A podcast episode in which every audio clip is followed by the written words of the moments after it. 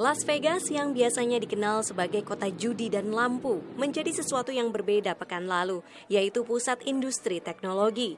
Lebih dari 4.000 peserta pameran dan 170.000 pengunjung, banyak dari seluruh dunia, berkumpul untuk menjajal teknologi baru. Karen Chupka adalah Wakil Presiden Consumer Electronic Show atau CES. Really to help better, right? Dia mengatakan semua orang beralih ke teknologi untuk membantu menghubungkan mereka dengan lebih baik.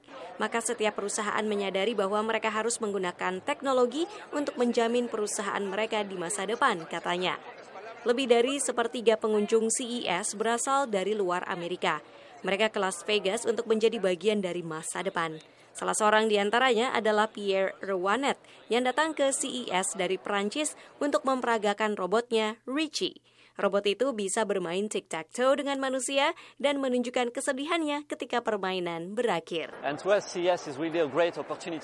CES e adalah peluang baik untuk melakukan banyak komunikasi mengenai Richie dan memperlihatkan apa yang bisa dia lakukan. Sejumlah perusahaan yang tak terduga ikut CES untuk memberikan kejutan. Tahun ini adalah pertama kalinya bagi Charmin, merek tisu toilet yang datang ke Las Vegas sebagai bagian dari pameran teknologi Procter Gamble. Greg Weaver adalah periset Procter Gamble. Again, you're on the commode, you look over, no toilet paper, nobody there to help. What do you do? Bayangkan Anda sedang berada di toilet, tidak ada tisu toilet, tidak ada seorang pun yang bisa membantu.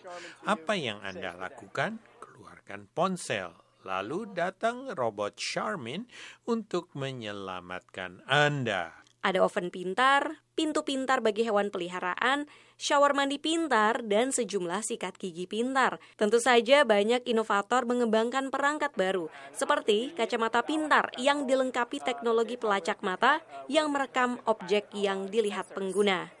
Ada juga perangkat pembaca gelombang otak, sesuatu yang trendy tahun ini. Salah satunya bahkan dilengkapi dengan sebuah aplikasi untuk membantu seseorang bermeditasi. Setiap tahun, CES mengingatkan bahwa teknologi selalu berubah dan berkembang.